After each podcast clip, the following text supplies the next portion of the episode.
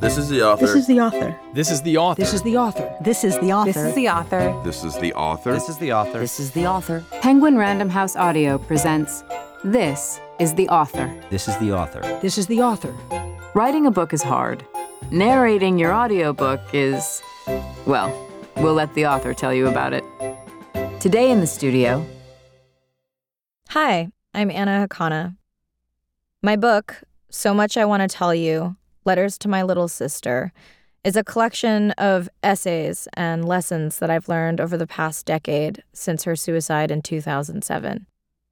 The inspiration for the book is in part because I have been a voice for teenagers for a few years, but also because I loved the idea of being able to pen letters to someone who is no longer with me and tell them about everything I've been up to. Narrating this book was definitely a little easier than I thought it was going to be, especially because having written the book over the course of a year and a half, you get very tired of reading your own words and your own stories and are just ready to be done with it. So, in narrating it, you're like, oh my God, I gotta read all of this again and out loud and hear my voice. But it actually went by pretty quickly. So, it was a lot easier than I thought it was gonna be. I was definitely surprised at how much I say the word that in conversation. I would just add the word that to every sentence without trying. That wasn't written down. And I noticed how much I use the word obsess as well. So just things like that stuck out to me in terms of my favorite choice of words. There were an embarrassing number of words that I know what they mean and I know how to write them, but like when it came to saying them out loud, we had to actually look them up. Like Nokia was one, substantive was one, anonymity. For some reason, I just kept not saying those words right at all, and we had to Google the pronunciations. And I still said that wrong. It's anonymity, according to everybody. Dang it. Dang it. I think I'm proudest in terms of my narration of not crying in some of the initial chapters of this book. It was really, really hard.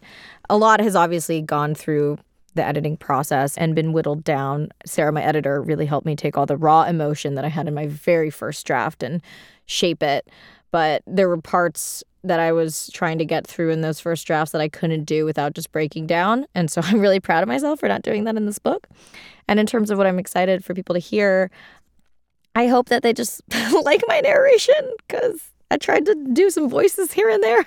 So hopefully it's entertaining. We shall see.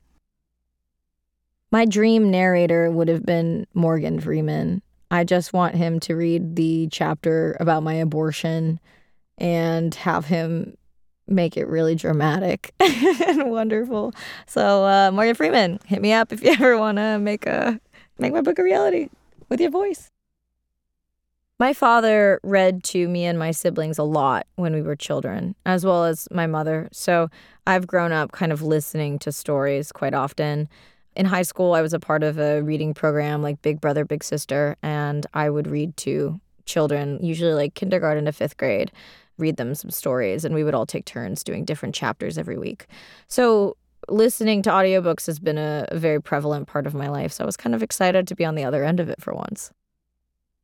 The last great audiobook I listened to was The Name of the Wind by Patrick Rothfuss. I'm a huge, huge fantasy fan, and in waiting for the next installment of Game of Thrones, when will it happen?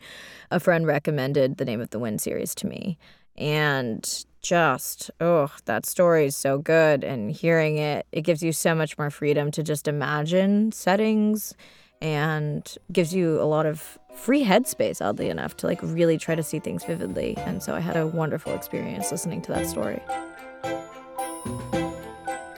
tune in next time to hear what happens when another author is in the studio. This is the Author is a production of Penguin Random House Audio. Thank you for listening.